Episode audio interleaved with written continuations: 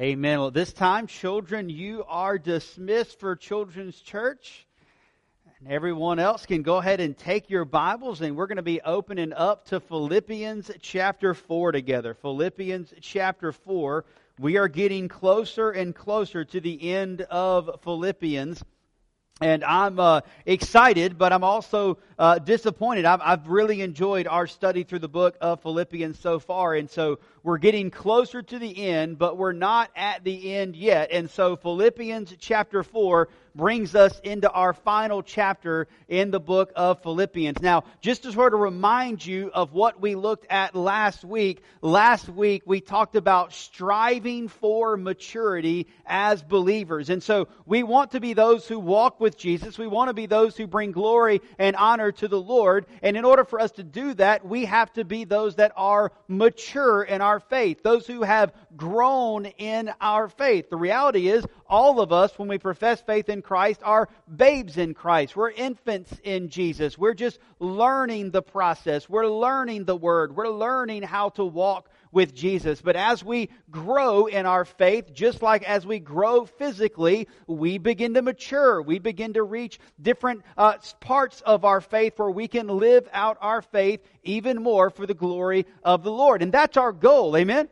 Our goal is that we would grow in our faith. I've never met a young person that said, and I don't want to grow up. I don't want to drive. I don't want to get older. I don't want to be able to do stuff. I don't want to be able to reach stuff the top shelf. That's not what we do, right? We want to get older, right? I mean, how many of how many of you can remember when you were a child or when I know once you get older, you no longer want to get any older. I get it, but I'm saying when you're young, you want to grow right? How many of you have walked in on your child or your grandchild pretending to shave in the mirror, right?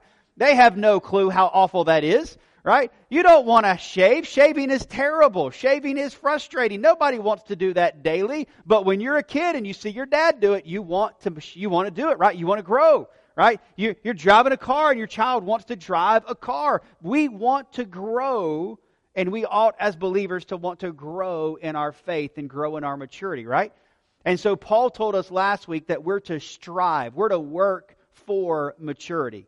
But then Paul is going to tell us this week that we're to live out spiritual maturity. You see, it's not enough for us to just simply say we want to be mature.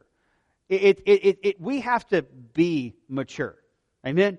We have to act mature. We have to be those that live out spiritual maturity on a day to day basis. And so Paul is encouraging the Philippians here to live out spiritual maturity in their lives and in the life of the church. And in the text, we're going to see three ways that we can live out spiritual maturity in our lives this morning. And so, number one, we're going to see that we're to demonstrate unity in the church. Notice this as we read beginning in chapter 4, verse 1. Paul says, Therefore, my brothers, whom I love and long for, my joy and crown, stand firm thus in the Lord, my beloved. I entreat Euodia, and I entreat Syntyche to agree in the Lord. Yes, I ask you also, true companion, help these women who have labored side by side with me in the gospel together with Clement and the rest of my fellow workers whose names are in the book of life. Rejoice in the Lord, verse 4, always. Again, I will say, rejoice. Let your reasonableness be known to everyone. The Lord is at hand. Do not be anxious about anything, but in everything, by prayer and supplication with thanksgiving, let your requests be made known to God. And the peace of God, which surpasses all understanding, will guard your hearts and your minds in Christ Jesus. Verse 8 Finally, brothers, whatever is true, whatever is honorable, whatever is just, whatever is pure whatever is lovely, whatever is commendable, if there is any excellence, if there is anything worthy of praise, think about these things. What you have learned and received and heard and seen in me, practice these things. I want to read that again. Practice these things, and the God of peace will be with you. Let's pray. Lord, again, we just thank you for the opportunity that we have been giving to hear your word preached this morning. Lord, I pray that it would not be my sermon, but that it would be your word that would be proclaimed, that you would speak to us through the presence and power of your Spirit. Lord, that you would speak to our hearts, and Lord, that you would work in us in a powerful and awesome way. Lord, ultimately, that you might be glorified in this place and in our lives. And that's what we ask, that's what we pray, and we pray it in your holy name. Amen. Amen. Well, again, in the text, we're going to see three ways that we can live out spiritual maturity in our lives. Number one, we must demonstrate unity in the church. Now, if you look at verse 1, Paul begins verse 1 of chapter 4 with that famous word, therefore. We know the word therefore is there for a reason, and it always points us back to what Paul has just said. And so, specifically, Paul is pointing back to what he just said in chapter 3, verses 12 through 21, where he was urging us to strive for spiritual maturity. But as we walk through the text this morning, we're going to sort of see that this therefore really points us back to a lot that Paul has already discussed throughout the book of Philippians, and it serves as a transition to help us sort of be prepared to practice the things that Paul talks about in verses 2 through 8. And so, really, this word, therefore, is helping us see that we need to put these things to practice that Paul has been talking about throughout the entire book of Philippians. Paul says, I don't want you to get to the end of this letter and having said amen a whole bunch and not be changed by the power of God. Paul says, I want you not just hear about spiritual maturity, I want you to live out spiritual maturity in your daily life and in the life of the church. Now, Paul is about to have some difficult and some awkward conversations. How many of you love awkward conversations, right? Just those conversations that you dread, you feel all just anxious and weird in your stomach, you put it off as long as you can. Sometimes you don't, you're not willing to have them, period. No one likes awkward conversations. And so Paul begins in verse 1 before the awkwardness, before the difficult, he says, I want you to know how much I love you. Notice what he says in verse 1 as Paul is stressing his love for the, for, the, for the Philippians. He says, First of all, you are my brothers in the Lord. You're those that I love, those that I long for. It reminds us of how Paul began back in chapter 1, saying that he yearned for them. He says, You're the ones I love, the ones I long for. You're my joy and my crown. Many view Philippians, the church at Philippi, as Paul's crowning achievement in his ministry. Paul says, You're my joy, you're my crown. And then Paul says, Stand firm thus in the Lord. And then he calls them my beloved. Now, look with me in verse 1. There's three significant uh, phrases there that we need to understand before we can move on. He says, first of all, that they are to stand firm. That means that they are to endure. They are not to waver. They are to stand firm in their faith and in what Paul has been talking about. That's what the word thus points to. The word thus is Paul saying, I want you to stand firm in what we've just addressed in verses 12 through 21 of chapter 3. Paul says, I want you to stand firm in living out and striving for spiritual maturity. Paul says, I don't want you to waver from being spiritually mature. I want you to live out spiritual maturity in your everyday life. He says, stand firm thus in the Lord. I'm so thankful that Paul includes that phrase in the Lord because what that helps us see is that we stand firm not in our ability, not in our power, but we stand firm in the power of Jesus. Amen? Listen, it takes effort. It takes effort on our part. We do have to do something, but it's really not about us doing better or trying harder. It's really about us submitting more and more of ourselves to the Lord Jesus Christ. Amen? Because listen, you can try to do better all you want, right? You can try harder, right? You can, you can try in your own power and you will come up frustrated and you will come up short every time. And so instead of trying harder, just surrender more of yourself to Jesus. Amen? And that's why Paul says that we're to stand firm in the Lord. Well, then Paul begins to get to some of that awkwardness, if you will. Paul begins to demonstrate how we can live out spiritual maturity in the life of the church. Now, first of all, Paul says we need to demonstrate unity in the church. Now, imagine this taking place. Like I, I thought about calling people out this morning just as an illustration, but I thought that might get out of hand quickly. But I just want you to imagine what takes place in verses 2 and 3. This is crazy. Think about this scene. Think about this setting. We have gathered together this morning to hear the reading of Paul's letter right? Paul's the guy that came to town, was thrown in prison, and when he was in prison, he was singing hymns to the Lord. An earthquake happened, and when the earthquake hit the town of Philippi, all of their shackles fell off in prison. The doors flung open, and Paul and his companions stayed in prison with all the prisoners. No one ran away because everybody was enjoying the worship of the Lord. And the Philippian jailer runs out and he says, You gotta be kidding me. I'm gonna die. He takes his sword. He's about to fall on it, killing himself. And Paul says, Woo, woo, woo. What you doing? We're all still here. We're hanging out, right? And the Philippian jailer runs to Paul and he says, What? Why are you here? Why is everyone here? Who is this Jesus that you're singing about? Right? And the Philippian jailer comes to faith in Christ. And so this is the church that was founded and established there in Philippi. And this is Paul. They've got a letter from Paul. Can't you imagine the word getting around town and getting around to the church family? Hey, everybody, we got a letter from Paul. Come to the church. We're about to read the letter from Paul. Paul's written. Come, come, come here from Paul. Right? They didn't have telephones. They didn't have Facebook. They didn't have any way to keep in contact with people. When you got a letter from someone, it was a huge deal, right? It was a big, big, big deal. And so the whole church is packed full of people because they are about to read aloud the letter of Paul. Everyone's there, including two ladies that are not getting along Euodia and Syntyche.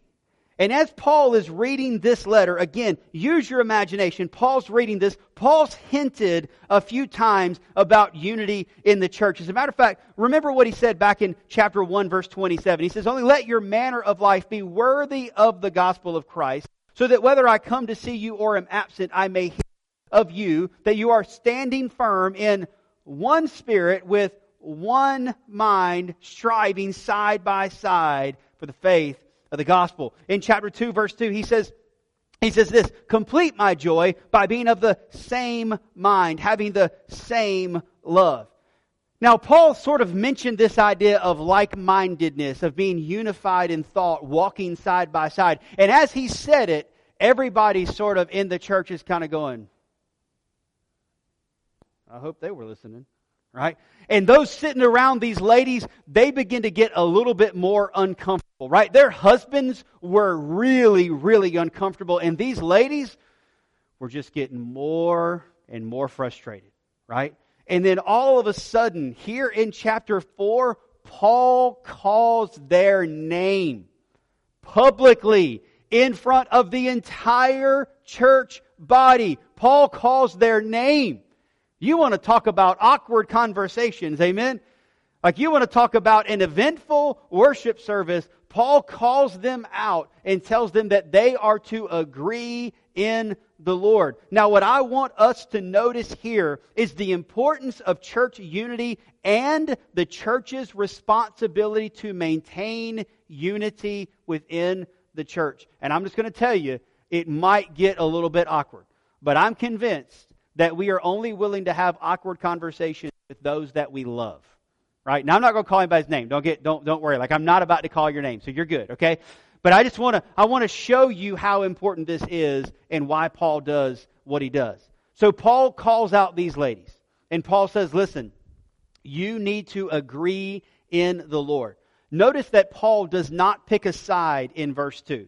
He doesn't say that you're right, that you're right. Matter of fact, notice he calls out to both of them in verse 2. He says, I entreat Euodia and I entreat Syntyche. He, he, doesn't, he doesn't place any more emphasis on one or the other. This helps us to kind of lead us to believe that most likely the issue they were having was not a theological issue that Paul needed to fix or correct. This is a minor issue that they disagree upon. Now, we don't, we're not given the context. We don't know exactly who the ladies are. We don't know what they're disagreeing about, but they are frustrated with one another. And their frustration has caused division amongst them. They are sisters in Christ who are no longer hanging out, no longer loving on each other. They're frustrated with one another. And Paul says that your frustration is dangerously close to bringing division within the church. And so Paul says, you ladies, you need to get over it. You need to fix it. You need to agree in the Lord. Now notice what he says, agree in the Lord. The reality is, they may never agree on whatever it is they were frustrated about. They, they may never come to the same conclusion that you were right, I was wrong, or, or this wasn't that. Paul says this I don't care what you're squabbling over. I don't care what you're frustrated over. You need to agree that who you are in Christ is more important than what you're frustrated about. Amen? And I'm just here to tell you there are way too many times when churches get divided and split over nonsense that does not matter. Right? Amen? Like what matters is the truth of the gospel. What matters is the proclamation of the gospel. What matters is the glory of God. When we divide over things that don't matter eternally, then we are being foolish. We're being foolish. And so Paul says, ladies, you need to agree in the Lord. You need to get over whatever it means. Confess it, forgive one another, agree to disagree, whatever you got to do. But what you have to do is you have to come back together as brothers and sisters in Christ. I want you to notice Euodia, Syntyche, they are not troublemakers. They're not non believers. Notice what Paul says. Paul says, These are ladies who I walked with side by side for the sake of the gospel. These are those who partnered with me in ministry along with Clement and the others whose names are written in the book of life. They were believers. They were believers who let something creep in that caused division between them. Listen, this is our warning, right? We can get divided over foolish, nonsense little things, right? We can get frustrated over things that do not matter. Sometimes we just need to get over it, right? Sometimes we're not going to get our way in a church and we just need to get over it. Amen? Other times we need to talk it out, right? We just need to, we just need to deal with it. And other times we need to hug it out. When I was a youth pastor, I used to love when a couple of our youth or a couple of our children were frustrated with one another, they'd start pushing and shoving. They wanted to like see who was the baddest, biggest. I, I loved it because I would come alongside of them, I would love on them, and I would say, here's what we're going to do, guys. We're going to hug it out. They're like, what do you mean? I'm like, literally, you two are going to hug. And y'all are going to stay hugging until I tell you to quit hugging. And they're like, no, we're not. I'm like, okay, great. All three of us then are going to hug it out. So come in, bring it in, boys. And we would hug. And what would inevitably happen is the awkwardness of hugging it out with Mr. Will would cause somebody to bust out laughing. And then everybody would bust out laughing. And then whatever they were mad about, guess what? It didn't matter any longer, right? We hugged it out, right? Now we don't have to hug it out necessarily, but we do need to get over those things that bring division in. Amen? Now, if it's theological, we got to figure out what's right and what's wrong right? This isn't theological. Paul says you need to agree in the Lord. And so just notice how important unity is within the church. But then I want you to also notice the church's responsibility to maintain unity. This is where it might surprise you. Look at what Paul says in verse 3. Paul says, Yes, I ask you also, true companion, to help these women. Now, we don't know who the true companion is. Maybe it was Timothy, maybe it was Epaphroditus, someone else in the church. We're not sure. But here's what Paul says Paul says, Church, it's your responsibility to make sure these two women work it out. Right? He says, True companion, you help these women. And the entire church body is then accountable to make sure that these two ladies reconcile. Why else do you think Paul brings it up before the entire church body? Right? He's bringing it up between the entire church body so that everyone in the building knows, Paul knows that these two ladies are at odds. Paul has told us that this guy down here is supposed to go reconcile them and fix this. And we're going to watch and we're going to hold them accountable to make sure that division does not creep into this church body. So it kind of made me wonder Think back to the last time that there was disunity in the church that you were attending. Maybe it was this church, maybe it was a different church, maybe it was like a month ago, maybe it was, you know, 5 years ago. Think back to the last time that there was disunity in the church that you were attending. All right? And let me ask you, and we're all guilty, so just just be be guilty with me, all right? Did you know about the disunity, the friction, the frustration? Did you know about it before it became a big deal? You don't have to answer out loud, but just think. Did you know about it before it became a big deal? Let me ask you another question. What did you do about it?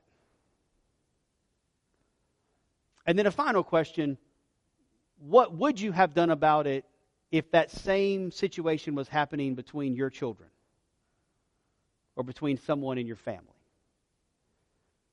Well, I know what would happen in my house if Haley and Noah are at odds with one another. We're going to deal with it. I'm not living in a house where brother and sister are fighting, right?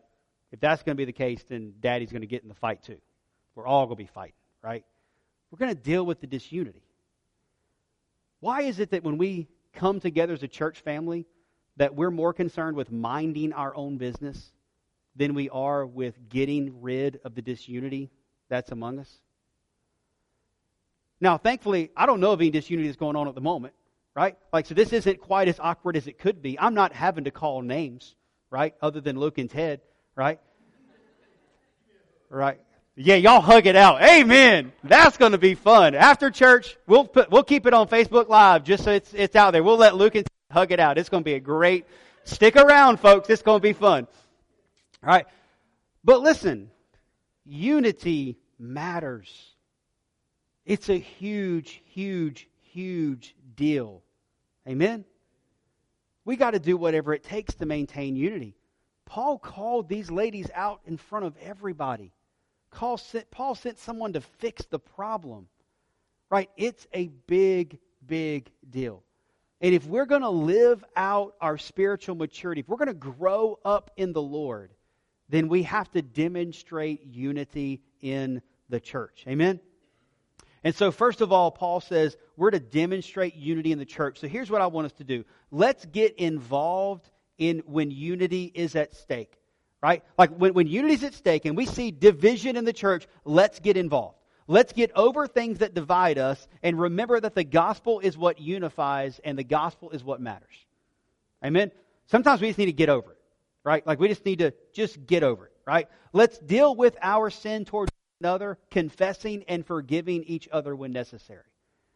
Listen, I'm going to sin against you. It is going to happen, right? I'm a human being. If you're around me long enough, I'm going to say something, do something that's going to offend you, right?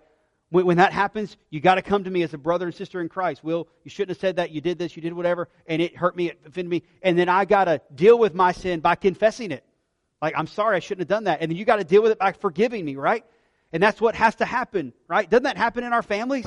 Right? Like we have to constantly do this. We want our marriages and our families to stay strong and to stay unified. We deal with that stuff. Right? We're a church family. We've got to deal with that stuff. We've got to be willing to have awkward conversations with one another when it's needed. Right? Listen, we, we do it with our children. Right? And let me say this grand, grandparents, especially grandmas, Y'all do it with your grandchildren, whether they want to hear it or not. Amen? How many of you remember growing up having a grandma that would just say stuff that you were like, oh, thanks, grandma. Oh, see, you put on a little bit of pounds there, hadn't you?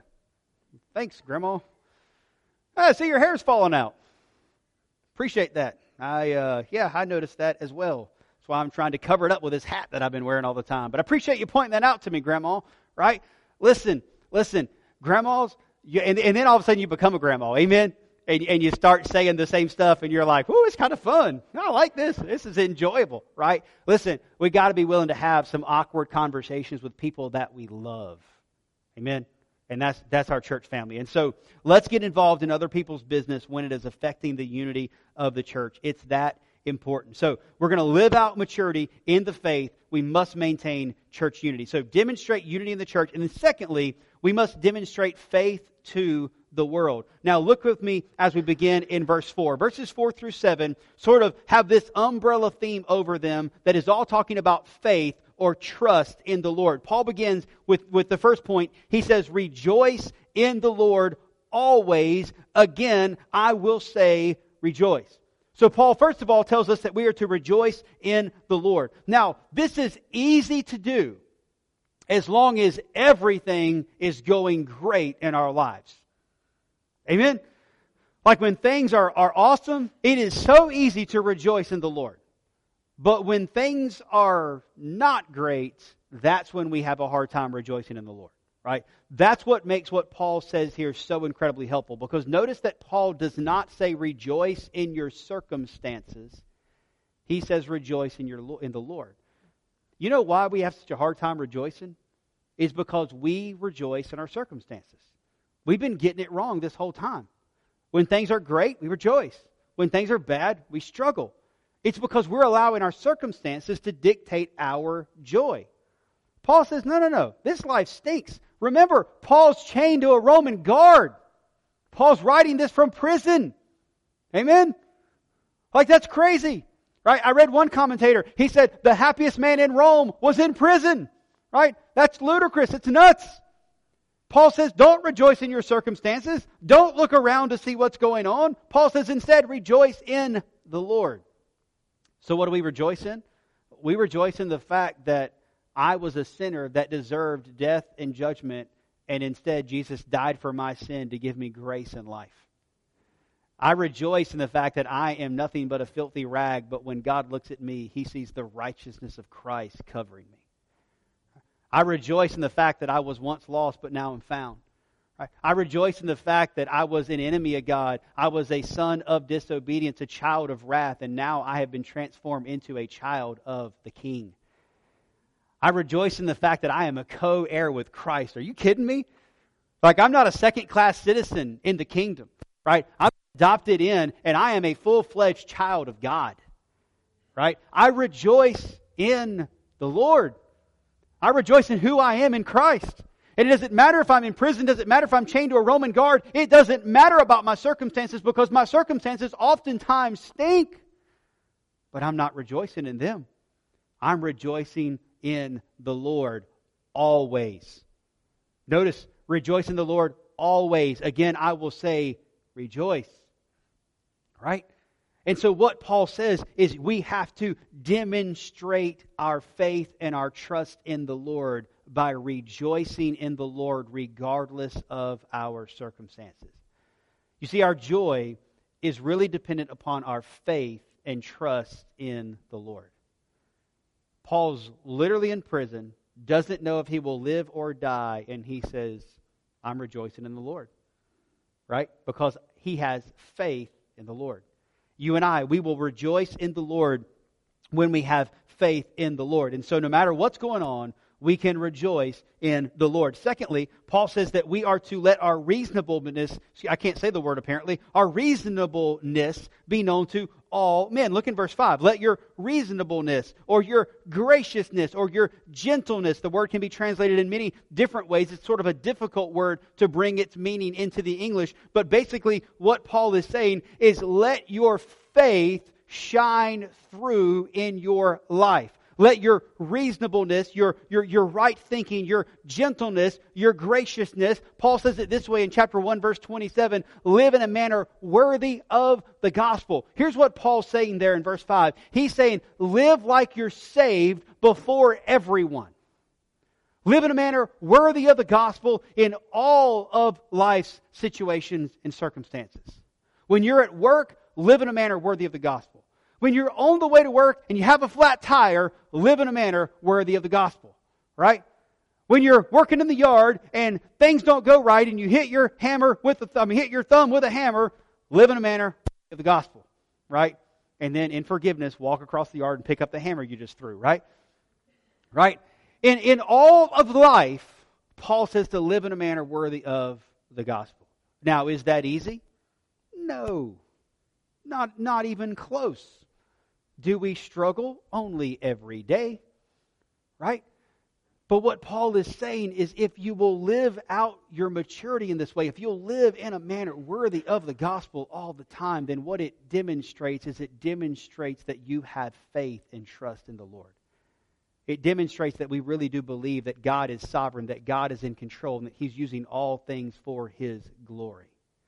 And then notice what Paul says as he continues on in that same verse. He says, Let your reasonableness be known to everyone. The Lord is at hand.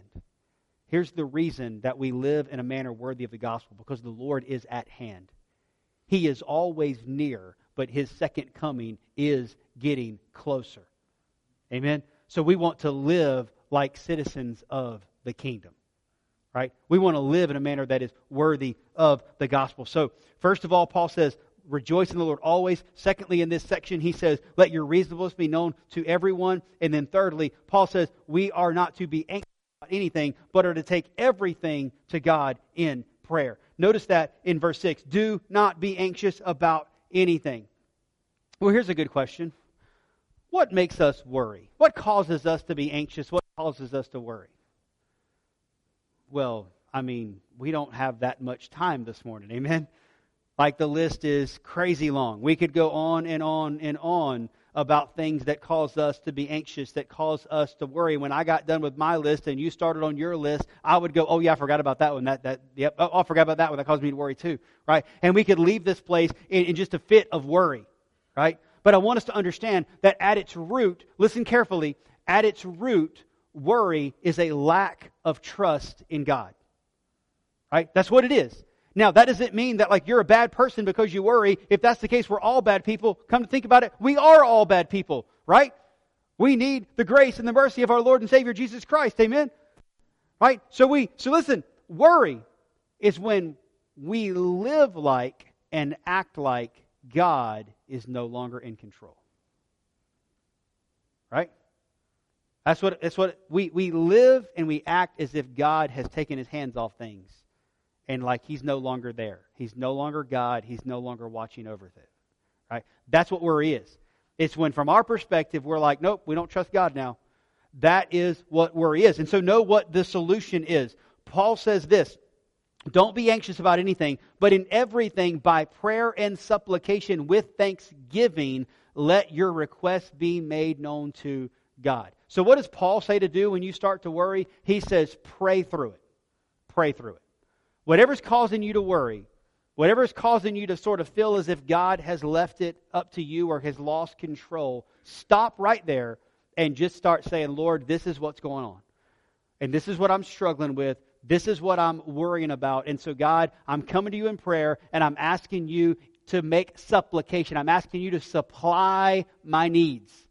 Right? God, here's what's going on. Here's what's happening. Here's the situation. You know what's going on, but I'm freaking out about it. So, God, Fix it, please.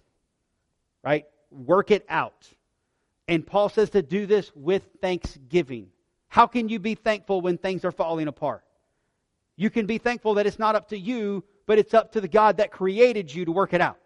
Amen. You can be thankful that you're not in it alone, but that God is watching over you. Amen. And so the whole point of praying about it with thanksgiving and asking God to supply your needs in it is to get your focus off of your circumstances and back on God. Amen? Don't look at what's going on. Yeah, it's scary out there. I know.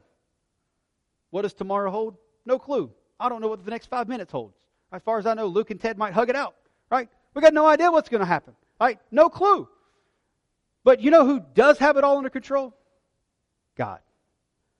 You know who loves me? God. You know who's able to handle everything? God. You know who created all things? God. And you know who I have access to? God. You know who's my heavenly Father? It's God. And what are we worried about? Amen? What are we worried about? What, what are we stressing about? And what happens when we turn our attention back to God is what Paul says will happen in verse 7. He says, And then the peace of God, which surpasses all understanding, will guard your hearts and your minds in Christ Jesus. I love this. He says that like a, like a, like a salve to your wounds, he says the peace of God, it's just going to cover you. And it's the peace of God that surpasses all understanding. In other words, even when it doesn't make sense that you're okay and that you're at peace because your circumstances are really that bad, he's even when it doesn't make sense, the peace of God, which surpasses all understanding, it will guard your heart and it will guard your mind. Well, I don't know about you, but when I'm worried, that's exactly what I need guarded. Amen. Like when I'm worried, like I need my heart guarded, but I also need my mind guarded. Because man, my thoughts, they just they just feed into the worry. They feed into the anxiousness. I'm, I'm imagining every difficult, harsh scenario that could come. Right? And all the while, God saying, I, I got this. I got this. It's okay. Right? And what we find and what we learn is that although that does not guarantee that our plan will come about, it does guarantee that His plan will come about. Right? Now, sometimes His plan is not our plan. Like Paul, for instance, probably didn't imagine and envision, hey, I'm going to go to Rome in prison. Paul said he was headed to Rome. Paul had an intention to go to Rome. Paul wrote the Romans and says, I'm, I'm coming. I don't think Paul sort of had tickets lined up, you know, with Delta in order to get to Rome via prison. Like that wasn't his, his preferred method of getting to Rome. Right? But Paul is looking at all the circumstances going, oh, okay, Lord, this is how we're getting to Rome. Okay, free ride. I like this. Free room and board. Okay, perfect. Right? And so don't worry Instead, look to Jesus. Amen? Now, what is that? That's living out your maturity. That is living out spiritual maturity. Amen? Don't freak out. Trust in Jesus. And so, Paul says in, in verse 4 through 7, sort of this umbrella thing, he says, demonstrate faith to the world. Let the world see you live in a manner worthy of the gospel. Let the world see that your circumstances are terrible, but you're still trusting in God. Demonstrate faith to the lost and dying world. And then finally, Paul says, demonstrate transformation in our minds. Look with me in verse 8. Paul says, finally, brothers, whatever's true, whatever's honorable, whatever's just, whatever's pure, whatever is lovely, whatever's commendable, if there's anything excellent, if there's anything worthy of praise, think about or meditate on these things? Well, let me ask you a question. What do you normally think about? It's kind of scary. Amen? Because if your mind's anything like my mind, listen, this thing up here, it can be like a sinful, depraved, dark, scary, shameful place. Right? Like, like I don't, yeah, like th- this thing up here is not pure. It, it, it, is, it is in need of purification oftentimes. Amen? And so the reality is, like, like this thing is bad. This thing is, is, is sinful. It's wicked. How in the world am I going to be able to think about these good things and meditate on these good things all the time? Well, in order for that to happen, I've got to somehow renew my mind. I got to somehow transform my mind. If I'm going to live out maturity in my life, then my mind has to be fixed. Amen. And so what Paul is talking about in, in, in verses in verse chapter 4, verse 8, is sort of the, the outworking of what Paul tells us in Romans chapter 12, verses 1 and 2. These famous verses, Paul says, I appeal you therefore, brothers, by the mercies of God, that you present your bodies as a living sacrifice, holy and acceptable to God, which is your spiritual worship. And then verse 2, he says, Do not be conformed to this world, but be transformed by the renewal of your mind, that by testing you may discern what is the will of God, what is good and acceptable and perfect. So here's what Paul says there that helps us to see how to do what he says here in verse 8. Paul says that your minds are corrupt. Amen? Transform them. How do you transform them? By not being conformed to the world. Stop thinking the way the world thinks. Right? But be transformed by the renewal of your mind. How then can I renew my mind? Well, the only way I can renew my mind is by putting godly stuff in so that the worldly stuff goes away. Right? And so that's what he means by transforming your mind in Roman. That's why Paul says in Philippians, think about good and godly stuff. Because if you'll think about those things that are true, those things that are worthy of praise, those things that are just, if you'll think about the good stuff it'll help the bad stuff to be pushed aside. Right? It, will it'll help the bad things to go away. Right? And so, what Paul says in verse 8, he says, demonstrate that your mind has been transformed. Well, transformation of mind takes place by number one, the power of God. Only God can transform your mind. And number two, by spending time in the Word. Your mind is transformed through the purity of the Word. And I want you to understand there is not a shortcut. Right? There's no fast food version of this. Like it takes time, it takes effort. You have to literally spend time in the Word. You have to spend time reading it. You have to spend time hearing it taught and preached. You have to let God's Word, the truth of God's Word, come in so that the other stuff can go out. And as a matter of fact, if you want to listen to the description again, whatever is true, honorable, just, pure, lovely, commendable, excellent, and anything worthy of praise, all of those things describe the Word. Amen? Now, Paul's not exclusively talking about the Word, he's talking about all kind of good things. But what it describes emphatically is the Word.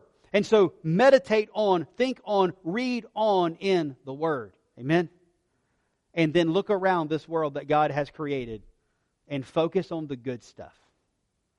Look out for the good stuff. God has given us good all around us. Amen? God has created this world. It's marred by sin, but it's still God's creation. There's good all around us. There's good in your family. There's good in your work. There's good in your world. There's good in your school. Meditate on, focus on, look for those things that are good.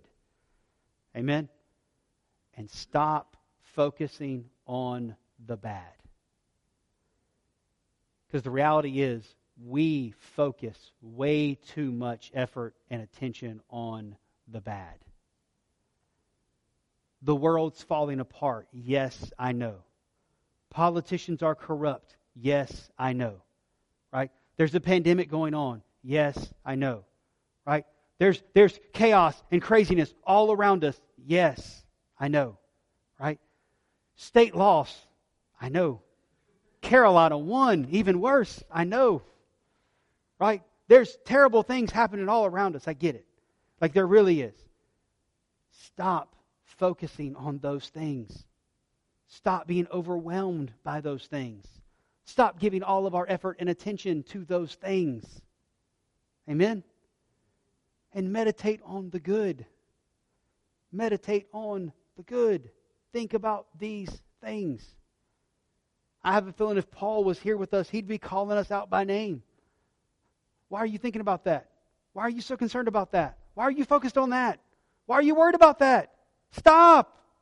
Think about the good that God has given you in your life. Meditate on those things. And when you do, your faith in God will be strengthened more and more and more. Amen? Y'all better hurry up because we're finally to verse 9. All right?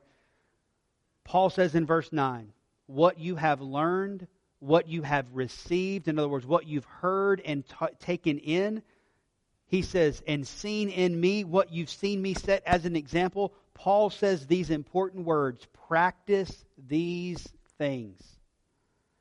Listen, it's not enough to hear it, it's not enough to amen it. We got to do it. Amen? And that's what Paul says in verse 9. He says it's time to live out your spiritual maturity. It's time for us to grow up in Christ. Amen? We're not all on the same level. We're not all the same age in our faith, just like we're not all the same age in life, right? But it's time for all of us to grow up in our faith. Amen. We need to be progressing. We need to be moving forward. We need to be growing. We need to be maturing. And the only way that's going to happen is if we live out our maturity. So it's time for us to do it. Amen. It's time for us to do it. Let's pray.